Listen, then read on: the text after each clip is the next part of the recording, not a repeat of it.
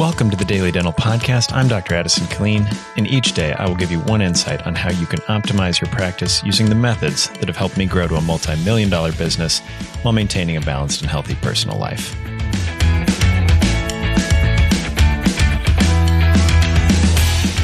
Good morning. So, today I wanted to talk about sedation dentistry and what I have seen is the best practices used by different people across the Dental Success Network. So I know for first person experience in my practice that offering sedation, both laughing gas, nitrous uh, sedation, including uh, and then oral sedation, and even up to IV sedation dentistry, uh, all those three different kinds of sedation offer a ticket for different kinds of patients to get treatment done in your practice. Uh, for me, uh, the laughing gas uh, option we offer for patients, we charge only $5 we want it to basically be um, a, an introductory drug per se, where it gets patients in the door.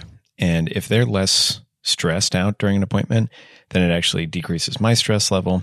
And we have it plumbed to every room, and it's just easy to execute. So, nitrous is obviously great, but actually, the key to mastering sedation dentistry is the IV sedation. Now, when someone comes in and is a potential candidate for IV sedation, we try to schedule an hour consult and do a comprehensive exam, full set of x rays, and truly see what they need. Now, a lot of these patients are looking at a lot of extractions or implants because they might be so nervous about coming to the dentist that they've let their dentition go pretty significantly. So, a lot of root canals, a lot of implants and extractions. Um, the next thing would be with sedation dentistry, if they have you know, neglected their teeth for any number of years, usually they're at a higher decay rate. They might have more issues. And if they're only going to go to sleep for this one procedure, sometimes you do actually have to move your your metrics and your typical treatment planning a little bit more to the aggressive side. You don't want to try to be doing the most conservative small fillings uh, where they might need it again in a year or two if they have poor home care. So generally, though, we would say, okay, rather than try to do a conservative class five glass ionomer or um, an MOD composite, that's when you would actually say, you know what, I think in this scenario, a crown is going to be better for you because um, a filling might fail in a couple years and then we're going to be doing sedation again. So in my office, the goal, if we're doing sedation dentistry, is to actually make sure that I don't see this patient um, under sedation again for at least five years. So hopefully that's uh, why your treatment planning would change.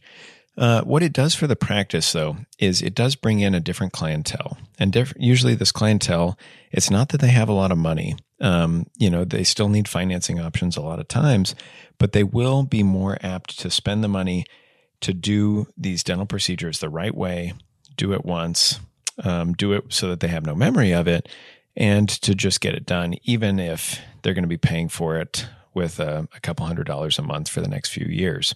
Um, these patients are generally super high anxiety. Sometimes it's really hard to even get them to sit in the chair. But uh, overall, the revenues off of sedation dentistry uh, from the practices I've seen and my own practice are significantly good.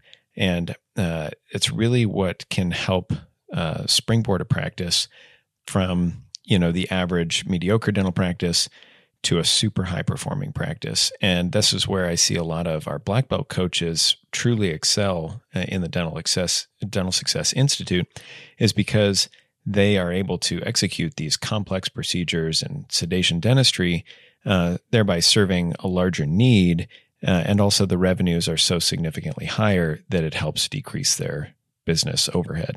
So, if you're thinking about it, uh, on the Dental Success Network, we have a few faculty members. One is an anesthesiologist. We have a lot of folks that do IV sedation and sedation dentistry. And so, if you need some coaching or help, or even a look, if you're looking at getting your IV sedation license, then uh, you know jump on there. We've got a deal with uh, the American Dental Medical Association (ADMA) uh, for anesthesia course. And so uh, if you're looking for that, jump on dsn.com. And uh, hopefully that's one tip about how to optimize sedation dentistry in your practice. And uh, hope you have a great day, and we'll talk to you soon. For more information about this topic, as well as any others, check us out at www.dentalsuccessnetwork.com or connect with me at addisonkilleen.com. Have a great day.